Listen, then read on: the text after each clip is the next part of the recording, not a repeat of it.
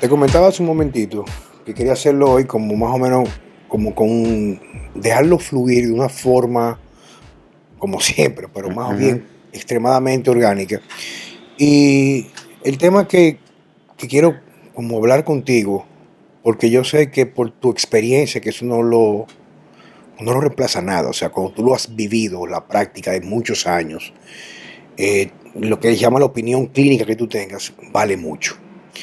En estos días yo le pregunté a André Benoit, que es uno de los colaboradores más cercanos y amigos íntimos de Charles Poliquin, que en paz descanse, vino a dar un curso aquí a Human con los entrenadores, tú sabes, y se le preguntó a él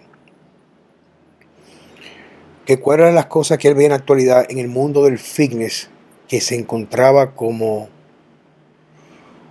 como desconcertante o preocupante, etcétera. Pues, no importa el, calificativo que le quieras poner. Y la respuesta fue muy sencilla. Él dijo, ahora mismo tú tienes tantos gurús que además tienen dos o tres años de experiencia. Y él dijo que convertirte en un gurú no es en realidad tener muchas horas de lectura. Cualquiera que tenga hábito de lectura y tenga mucha eh, predisposición a pasar horas viendo documentales y, que es parte del crecimiento en YouTube o papers o publicaciones científicas, va a adquirir un, conocimiento por encima del que no lo hace. Pero él decía que para ser un, un gurú real, lo que se tomaba como punto de referencia eran las horas prácticas de trabajo. Porque cualquier información que tú tenías o tienes, tú la aplicas, se la aplicas de forma constante, le das tiempo para madurarla. Entonces tú te retroalimentas y esa información, que es prácticamente la forma de adquirir un conocimiento, se convierte en sabiduría. O sea, ya tú, ya tú puedes decir sí o no y practicar con diferentes modelos, circunstancias, personas, etc. Entonces, un tema que a mí me escriben muchísimo Incluso yo lo empleo algunas veces, no siempre. Y yo lo he tratado conmigo y tengo ya mis reservas, mis pros y contras. Son los ayunos intermitentes o los ayunos constantes en la ventana de 16, 8 horas. Que lo que dice, por ejemplo, entre la última comida del día de hoy a la primera del día siguiente, 16 horas sin comer nada, nada que, que rompa ese, ese ayuno entonces tiene una ventana de 8 horas, de 24 horas que dura el día, 16 sin comer, 8 para comer, ¿verdad? Y conozco muchas personas que tienen mucho tiempo en la industria, con gimnasios que lo practican, otros no. Pero yo creo que el punto aquí de partida para lo que queremos presentar en el día de hoy, tú y yo, para los muchachos, quienes nos escuchan, todos los, los, que nos siguen, es qué hay detrás del ayuno. Bueno, eh, a mí me pasa lo mismo. Eh, yo tengo muchas personas que me escriben sobre el ayuno. Eh, igual que tú, yo quizá no lo he practicado tanto. a veces lo, todavía a veces lo hago, pero muy esporádico y muy... Tú sabes que a mí me, yo me llevo mucho de mi instinto. De cómo te sientes. Exacto. Y, y por ejemplo, sobre todo los días libres del gimnasio, o sea, que no me toca entrenar. Eh, si me despierto y no tengo mucho apetito, puede ser que, no coma hasta el mediodía.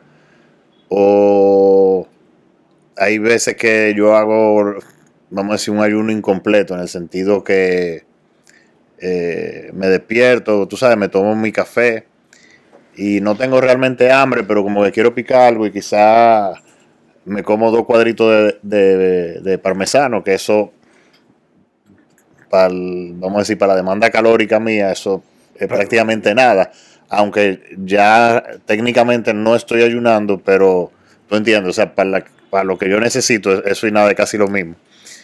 Eh, y igual que tú, yo lo uso con algunos clientes muy, muy específicos. Eh, no con todos. Con algunos eh, se lo pongo, sobre todo algunos que tienen mucha resistencia a la insulina.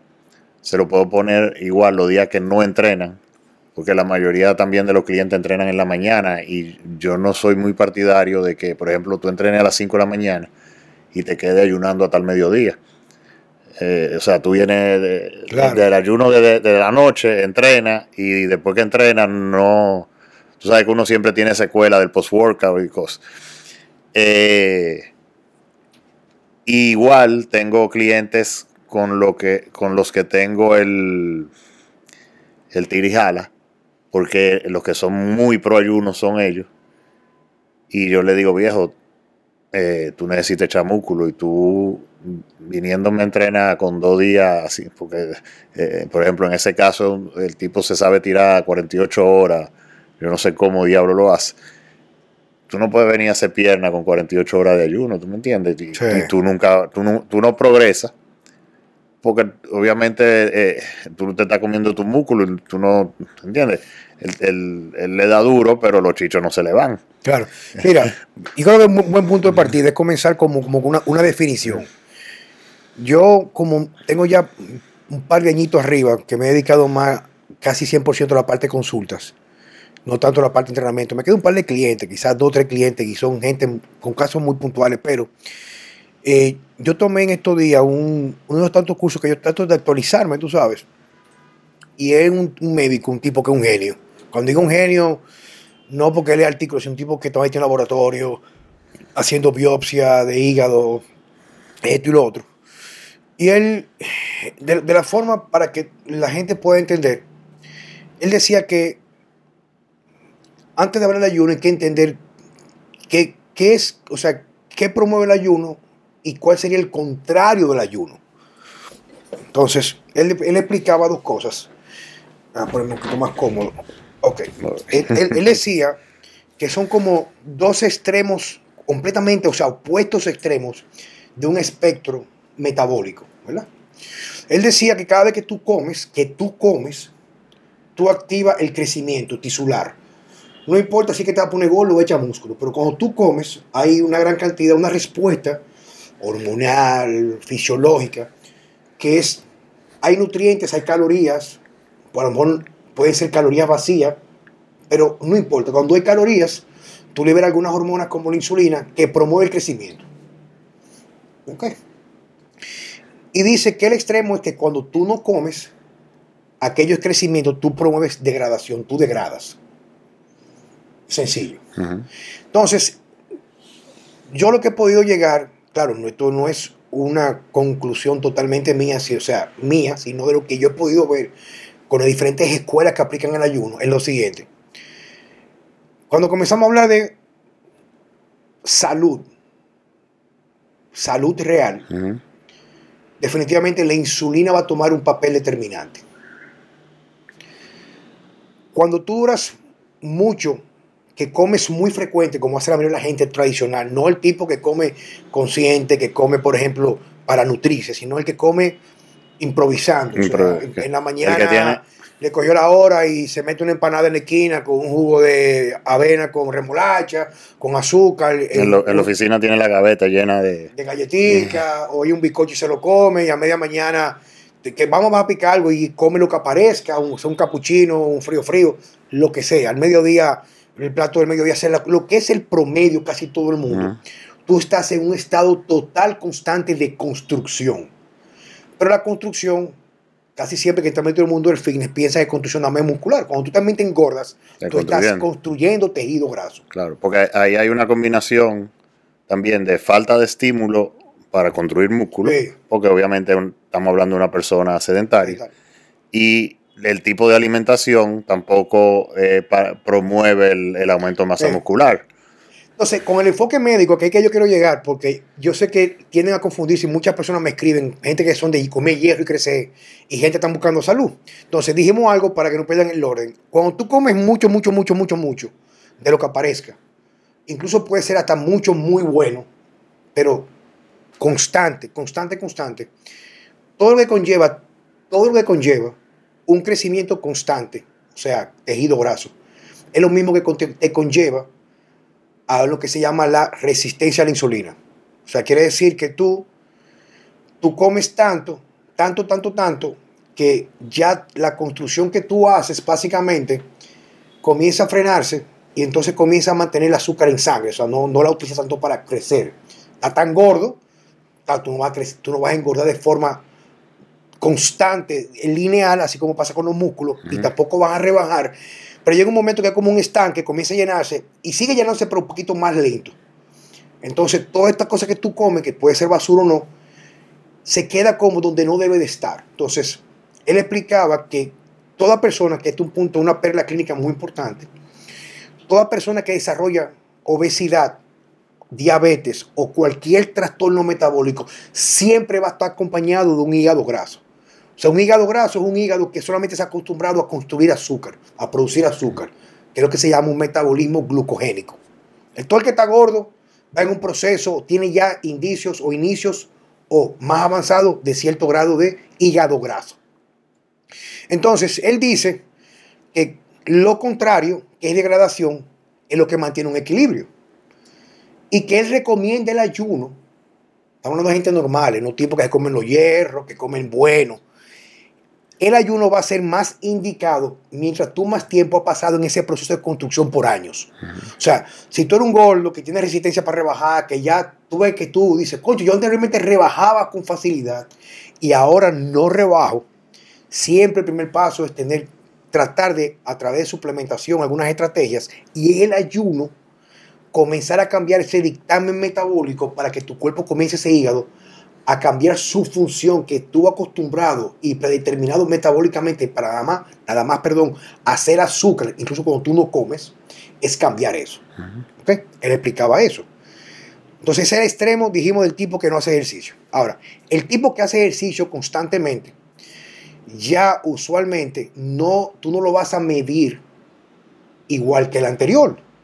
Porque una persona que por el grado de gasto calórico y contracción muscular, sea un atleta de fondo o un culturista que está buscando ganancia de masa muscular. Y hablamos de culturista, no el tipo masculino con brazos. O sea, si una tipa quiere echar culo, quiere echar pierna, eso es culturismo, eso es construcción. Escucha esto, si tú quieres echar algo de músculo.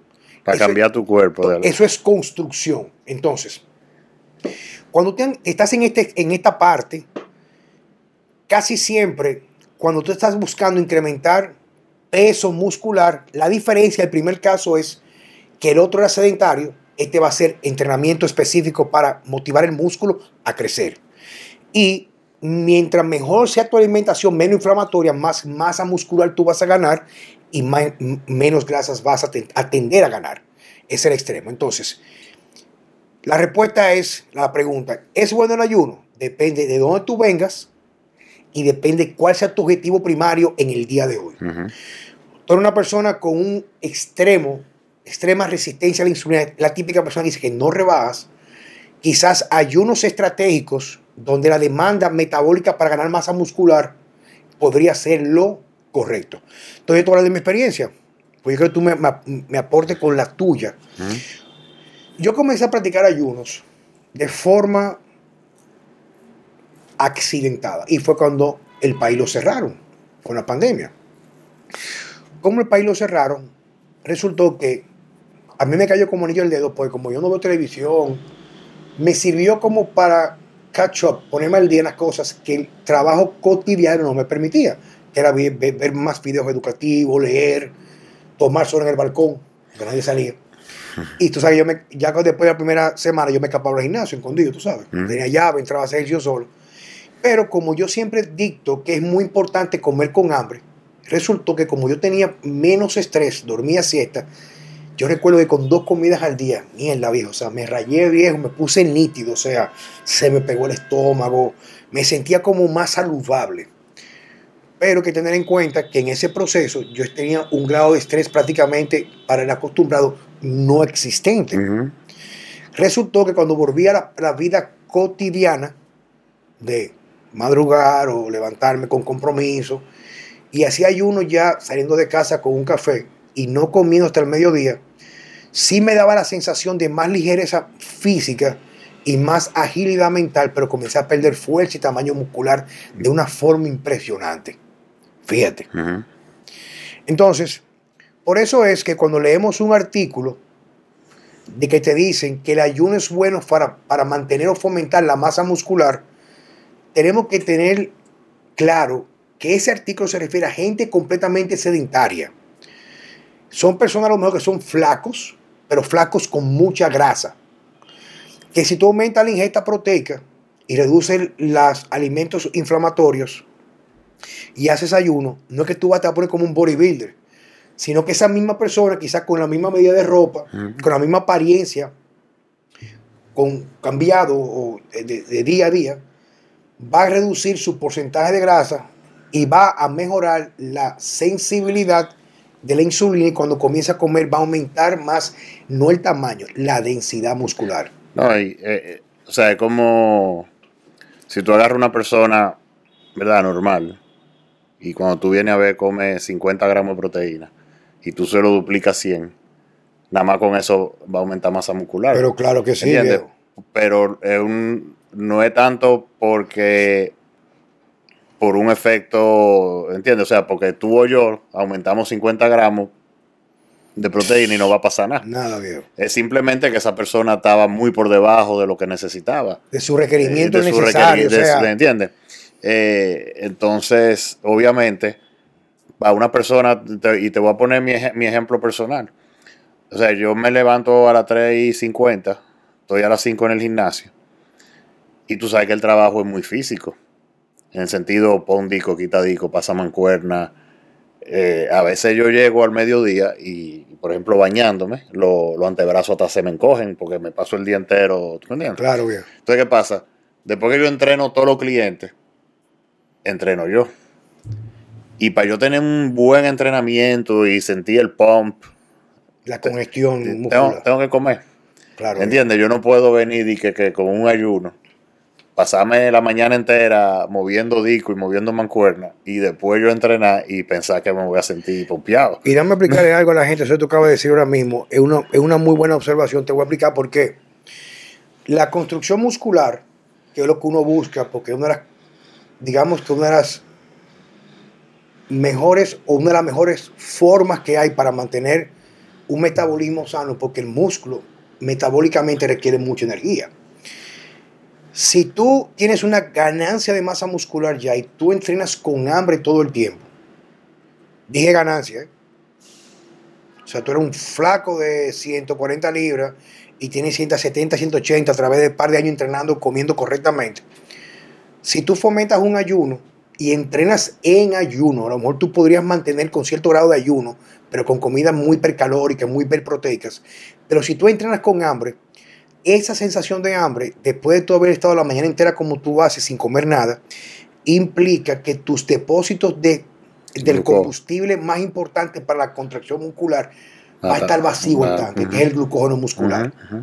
Entonces, que el cuerpo humano, a diferencia de un carro que cuando se le acaba el combustible se para, el cuerpo humano busca cómo crear o cómo compensar esa carencia de combustible buscando crearlo a través de otras cosas que no son ese combustible, o sea, lo convierte. Y ahí es lo que se experimenta, es un catabolismo muscular. Y catabolismo viene de canibalismo. Por ejemplo, cuando tú entrenas en ayuna, tú vas a lograr perder peso, pero casi siempre, yo he leído en algunos art- artículos, que hasta un 80%, un 90% Es masa en muscular. masa muscular. ¿Por qué? Porque a diferencia de caminar o nadar con, de forma cíclica, que son actividades de baja intensidad y de que son lo que se llaman fibras oxidativas, que son fibras aeróbicas, el entrenamiento de pesa con contracciones intensas, básicamente combustible es glucosa, azúcar. Y si no hay cómo tenerla de reservas o haberla suplido durante, antes, en el proceso, el cuerpo va a buscar la manera de crearla. Y la fuente más rápida es, es el mismo tejido muscular. Exacto. Y, entonces, el otro lado de la moneda, por ejemplo, puede ser que un domingo yo me levanto a las ocho y media, tranquilo. eh, incluso me ha pasado que nos vamos para la playa, simplemente con un café. Y vengo y como, no sé, ahí en Salina, un pescado a las 4 de la tarde. Y, y ni si- o sea, obviamente ya, ya después de 2 o 3 de la tarde me empieza a dar hambre eh, cuando estamos en la playa. Pero como tú dices, uno de una vez pegadito, el estómago bajito. Sí. Pero realmente tú sabes, yo estoy en la playa Tú relax. estás relajando en la playa, relajado en la playa. Yo- Esos niveles de hormonas extra están en el suelo. En el suelo. A veces yo hasta me duermo. Te duermes un ratito en ahí. la arena. E incluso también le hace. Tú sabes que una de las personas que yo escuché que en su estrategia, que murió el año pasado, Eh, estuve conversando con él en, en Denver en el 2018, y hace cuatro años de eso, con John Meadows. Que John era- ah, sí, sí, John se Meadows murió. murió, sí. Él decía que él los domingos acostumbraba a ayunar. O sea, 16, 18, a veces hasta 24 horas a veces. ujú. No siempre, pero cuando uno estaba en competición hacía eso como una forma de hacer un, un- un reseteo al cuerpo y descargar. Claro, eran días de no entrenamiento, era pasarlo con la familia, viendo televisión en invierno, donde vivía él, o viendo a los niños jugar en el parque, en el jardín, haciendo, tú sabes, o sea, cosas que no te tuvieran esa gran demanda. Entonces, con relación a los ayunos también, por ejemplo, algo que sí yo he visto en muchas personas que se dogmatizan al extremo es que el ayuno, aunque sí es verdad que es una estrategia muy importante, porque tiene muchos beneficios, pero hay que reconocer, identificar y tener claro que los ayunos en, los, en las culturas que lo practicaban de forma asidua eran culturas que no tenían el grado de estrés que manejamos nosotros monjes tibetanos, gente que lo hacían por asuntos religiosos, que si el ramadán, los, los islámicos. O sea, es estar tranquilo completamente. Pero, pero a eso hay que sumar otra cosa, maestro, y es eh, y algo que tú dijiste al principio. Uno tiene que estar claro, porque no son dos cosas totalmente divorciadas, obviamente, eh, al menos que uno lo lleve al, al extremo. Uno puede tener como un balance de ambas cosas. Pero una cosa es si yo me estoy enfocando única y exclusivamente en la salud, y otra es si me estoy enfocando única y exclusivamente en, en el físico, sea, tanto estéticamente o como rendimiento, ¿verdad?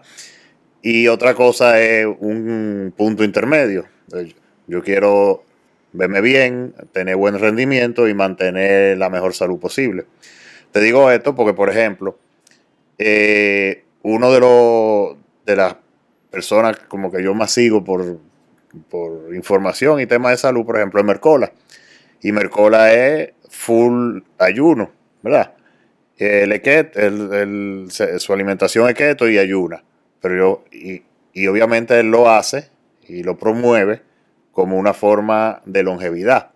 Pero yo físicamente no me quiero ver como Bueno, pero, pero ¿Tú- tú me ¿Tú déjame aprovechar ¿Tú esto me ahora. el punto? Pero oye, pero eso es bueno que tú lo digas ahora mismo, que tú lo hayas traído a colación en este momento. Porque con el médico que yo cogí, bueno, no que cogí, yo pagué, eso fue un video que yo pagué. El tipo este que que hablaba del hígado, él inclusive tuvo una convención con Mercola, pues se tra- trayendo un médico tipo que inclusive, tú viste una marca de suplementos que se llama Quicksilver. Creo que sí. Hay una marca de suplementos que se llama Quicksilver, que son suplementos buenísimos y todos son sistemas liposomales de, de- de entrega sublingual. O sea, un tipo que está muy adelante y vaina. Él de- explicaba que él tuvo una discusión con Mercola sana. Le decía, tú sabes que las dos cosas que hacen, una cosa que hace el ayuno es activar algo que se llama AMPK o AMPK. Ujú. AMPK lo que hace es prácticamente eso, regenerar, limpiar el hígado, eh, rejuvenecer. Son de los factores que sí también, por ejemplo, que tienen que ver con el- la autofagia, ese tipo de cosas. O sea, ¿Qué es lo que tú estás buscando? Quienes saben de ayuno. Entonces, lo contrario a AMPK o AMPK es mTOR, crecimiento. Ujú. Y resulta que él vio a Mercola, eh, sé que Mercola es como medio fanático a veces, medio extremo, y él vio a Mercola como a los dos meses y se le, le dijo- le- dijo así mismo, viejo, pues tú te pareces mierda, tú, tú te echas una mierda, tú te ves muy, tú te empiezas a saludar, pero tú, tú- tú- estás envejeciendo prematuramente, porque tú no quieres tener mucho ayuno o degradación, que fue lo que expliqué yo, o mucho AMPK o AMPK. Tú quieres estar equilibrado.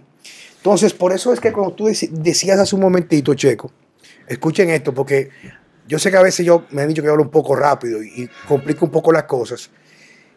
O sea, no es que el ayuno es bueno o es malo. No es que comer mucho es bueno o malo. Es que debe haber un equilibrio entre los dos. Entonces, si tú eres un tipo que tiene toda tu vida comiendo lo que aparezca, viejo, quizá el ayuno sea una estrategia tuya para tú encontrar ese equilibrio, porque tú has estado de un lado del extremo del espectro.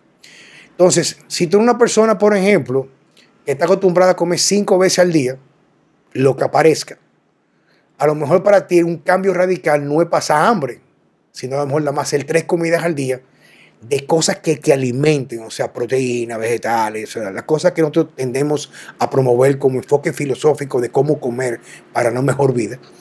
Y ya de por sí, tú vas a hacer un cambio de estar en un extremo a hacer algo un poco mejor para ti. Y si tu objetivo primario ahora mismo es ganar masa muscular, que es uno de los mejores quemadores de grasa que hay, definitivamente entrenar bajo un estatus de ayuno constante puede ser hasta peor que no entrenar. Porque cada vez que tú entrenas sin haber comido, tú incrementas la degradación de lo que se puede considerar la mejor moneda metabólica, que es la masa muscular. Exacto. Por eso que hay, que tener mucho cuidado cuando uno lee.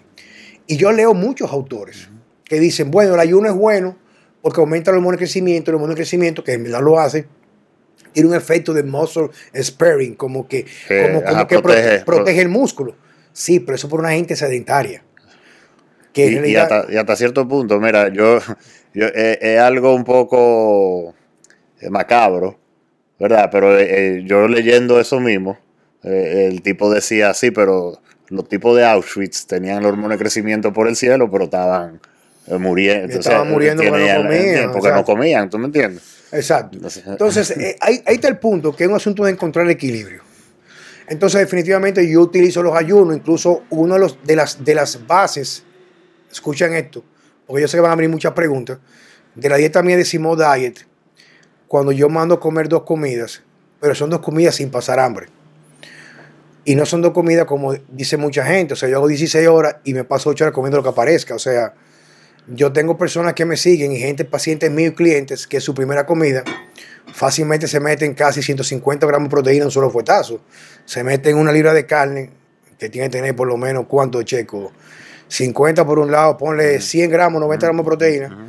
Se meten 4 o 5 huevos, se mete un poco de queso de cabra, no sé, por decirte algo. O sea, la comida es tan grande que en realidad rompe drásticamente esa degradación y hay una construcción.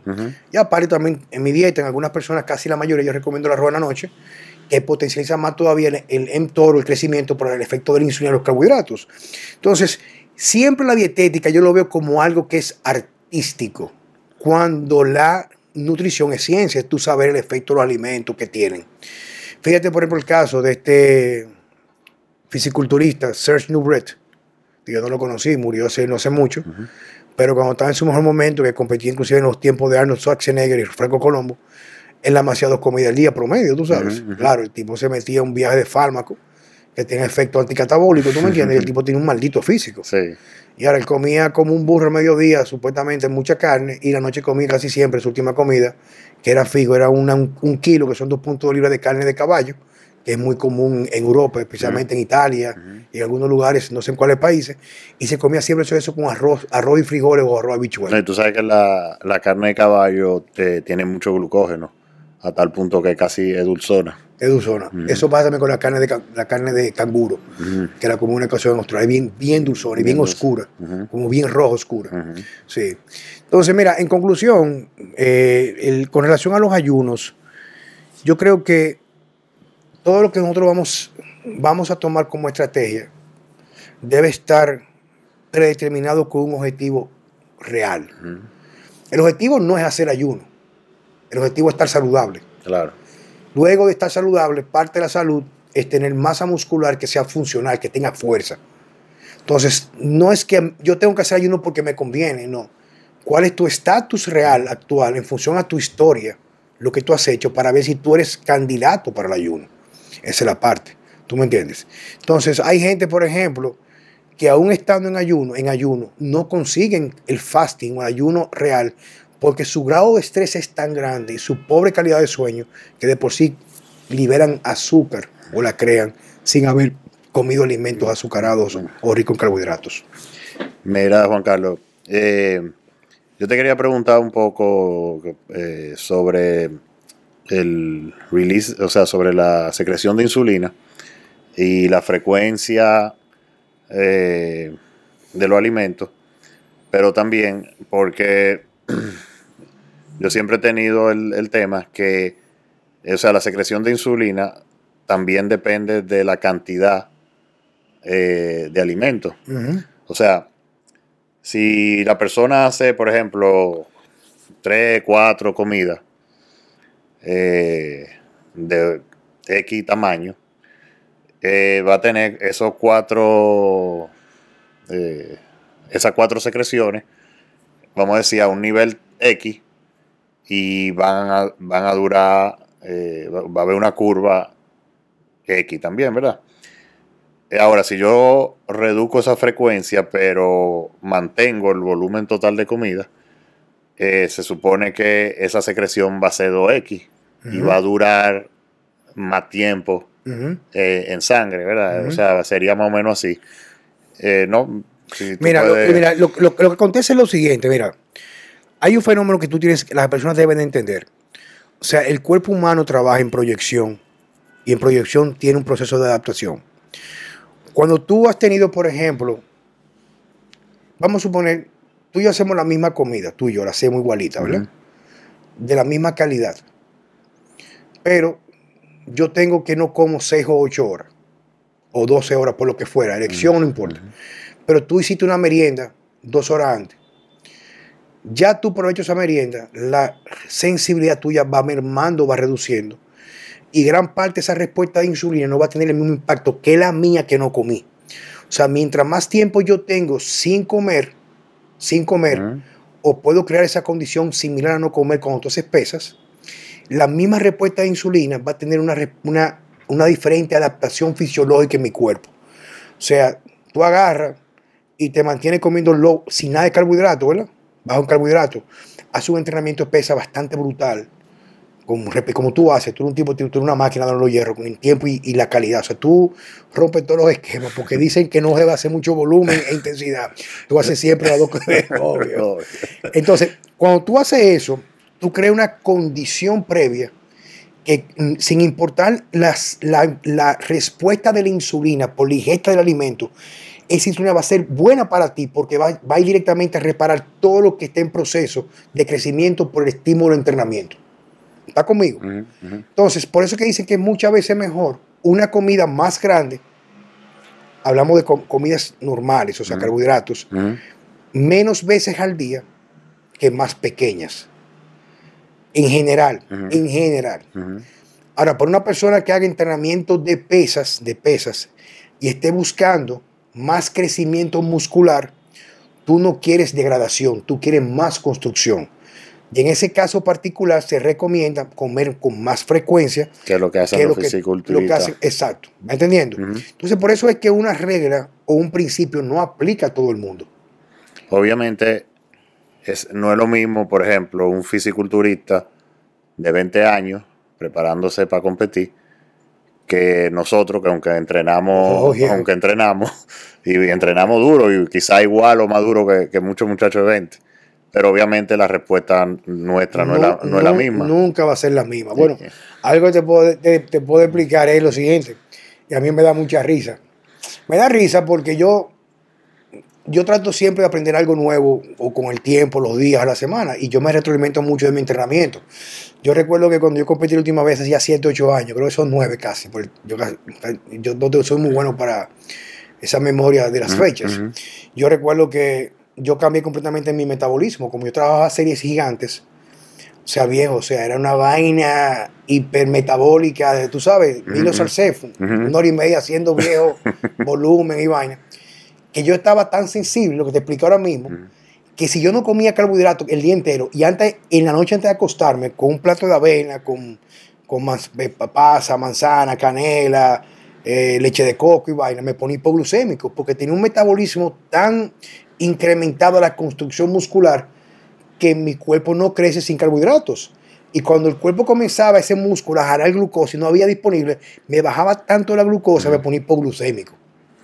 Pero ahora es todo lo contrario. O sea, ahora yo me paso carbohidratos, una comida viejo, y yo lo siento automáticamente. Y no lo siento de forma favorable, independientemente como yo entrene. Claro, ah, yo, yo hago TRT ahora mismo, reemplazo hormonal, yo no me estoy farmaqueando como lo hacía yo hace 7, 8 años para competir que tampoco usaba tanto, es mucho para la gente promedio, pero no tanto para nivel competitivo. Entonces, fíjate cómo uno puede ir manipulando todo ese tipo de cosas, Checo. Y ahí es que viene el hecho de que siempre, siempre, uno de los factores que más va a incidir en el crecimiento, escuchan esto, en el crecimiento es el aporte calórico total. Le voy a explicar eso. Pero déjame terminar. Calórico total. O sea, a lo mejor cuando yo era más joven, yo podía comer mucha caloría, pero yo toleraba mejor los carbohidratos. Ahora yo necesito mucha caloría para mantener la masa muscular, pero si me paso de carbohidratos, tiendo a crecer más el tejido graso que el tejido muscular. ¿Va entendiendo? Sí. Entonces, por eso que es muy importante tener esa visión artística de la dietética para entender que tú hoy, tu condición metabólica no es la misma de ayer y quizás no va a ser la misma de mañana. Porque el no haber dormido bien, haber entrenado, no haber entrenado, tener pensamientos estresantes, estar relajado en la playa, como tú dices, va a cambiar completamente cómo tu fisiología va a responder al mismo estímulo de la alimentación. Yo, por ejemplo, yo no te diría que tú sabes que una cosa, de que tan, una raya, pero en promedio yo diría que cada decenio el, metabolismo me ha ido cambiando, en promedio, o sea, 30, eh, 40, ¿entiendes? Ahora casi 50. Eh, bueno, mis cambios han sido así prácticamente, o sea, se seca como fechas muy puntuales.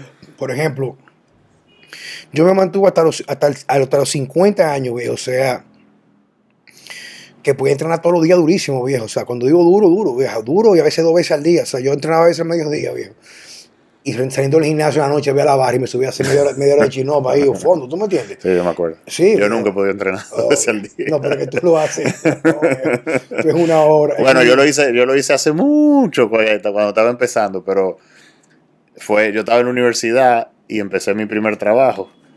Entonces, yo prácticamente yo salía del trabajo y lo que tenía era una hora para llegar a la universidad. Que en lo que tú llegas al gimnasio y sales del gimnasio ya se te va a media hora. Entonces yo me levantaba, eh, qué sé yo, a las 6 de la mañana, iba al gimnasio, hacía la mitad de la rutina. y después volví en la tarde y hacía la otra mitad. bueno, viejo. pues viejo, yo agarraba y, y, hacía a veces hasta 8 entrenamientos, 5, 4. Y viejo, yo, o sea, no sentía nada diferencia. Pero por ejemplo, ahora yo tengo 50 plus, picando los 54 o sea, yo lo siento, viejo. O sea, si yo no me excedo, mi cuerpo sigue manteniéndose hasta mejorando. Pero si le doy más caña de la cuenta, o sea, comienzo a perder facultades, o sea, pierdo tamaño muscular, me siento ligeramente decaído, me siento desanimado incluso. ¿Tú me entiendes? Entonces, para más o menos ir cerrando ya la intervención del día de hoy, lo que queríamos compartir con ustedes el hecho de que no existe tal cosa como la estrategia que le va a servir a todo el mundo por igual. Como yo tengo un antecedente de fisiculturista, toda mi vida ha sido por la construcción. Casi siempre los mismos factores, los mismos factores que hacen a uno perder músculo, dije casi siempre, no siempre, son los mismos factores que hacen que podamos envejecer prematuramente. ¿Escucharon eso? Voy a repetir. Los mismos factores que inciden en mantener una masa muscular sana son los mismos factores que podrían incidir en tener una vida físicamente hablando mucho más longeva. Ahora bien, hay que también decir aquí que cuando las condiciones de salud no son las apropiadas, esas mismas cosas que puedan incidir en crecimiento muscular, casi siempre van a ser las mismas que conllevan crecimiento de cosas malignas en nuestro cuerpo ateromas, arteriosclerosis, cáncer, tumores, etc. No estoy diciendo, pero hay que tener en cuenta tu estatus actual de salud, tu estatus metabólico. Si tú arrastras una vida de desastre, de desastre, lo primero es curar tu metabolismo. Y parte de esa estrategia es ganancia de masa muscular. Por eso que muchas personas que han sido toda su vida gordos, comienza a lo hierro, comiendo lo mismo, comiendo mucho y gana mucha masa muscular, pero siguen siendo entonces gordos pero con músculo. Por eso es muy importante saber con quién tú te consultas para enseñarte cómo optimizar tu metabolismo. A lo mejor podría ser que para tú siendo un gordo, ganar masa muscular, tengas que comer mucho más calorías que anteriormente, pero cambiar completamente los macros que tú vas a incluir en esas calorías. Y si puedo agregar, eh, yo diría que la mayoría de las personas que se nos acercan, que, quieren rebajar, eh, aunque tienen un exceso de grasa, realmente el problema no es el exceso de grasa, sino la falta de masa muscular. La falta de masa muscular. Y, y el error eh, que repiten es que su enfoque quiere ser siempre en perder la grasa y lo que hacen es perder mamuco. Y quizá otra cosa que quiero decir aquí es que hay que comenzar o parar de pensar que el factor que más limita la ganancia de masa muscular es la falta de ejercicio. Y no es así. Fíjate, tú te vas a un campo, campo de verdad, ¿eh? No, un campesino tenga un motoconcho, no. Esos campesinos, tú ves campesinos de 50, 60, 70 años que no van al gimnasio. Claro, hacen algún tipo de labor física diaria, pero no comen McDonald's, ni comen comida basura, ni Burger King, ni con con leche, ese tipo de cosas. Comen víveres, huevos, pollo criollo, carne de cerdo, locro, ese tipo de cosas. Se mantienen mucho más robustos con los años. ¿Por qué?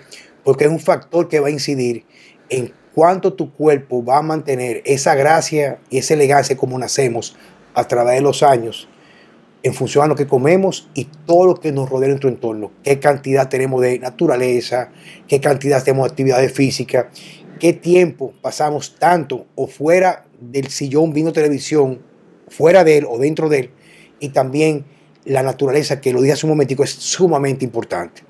Entonces, cuando queremos hacer un cambio nosotros en nuestro cuerpo y comenzamos a hacer un ayuno, es entender que el ayuno podría ser una estrategia viable siempre y cuando tomamos otros factores en cuenta. Dormir bien, menos pantalla azul, más lectura en libros de papel, no electrónicos, etc. Son temas que siempre venimos cubriendo aquí en Vida Sana con Juan Carlos Simón y Francesco Jeremías. Checo, ¿algo más? Eh, sí, ahora que tú mencionas lo de los campesinos, casualmente cuando me, tuve que parquear allá atrás y subí por el callejoncito, y había un señor como de 60 años sin camisa, eh, con un machete, pelando como el... Se, le llaman chapeando el monte. Eh, chapeando el monte, yo quiero que tú veas ripiado. bueno, señores, eh, gracias. Que pasen. Pasen buenas. buenas y nos vemos la próxima en Vida Sana con Juan Carlos Simón y Francesco Remia. Bye.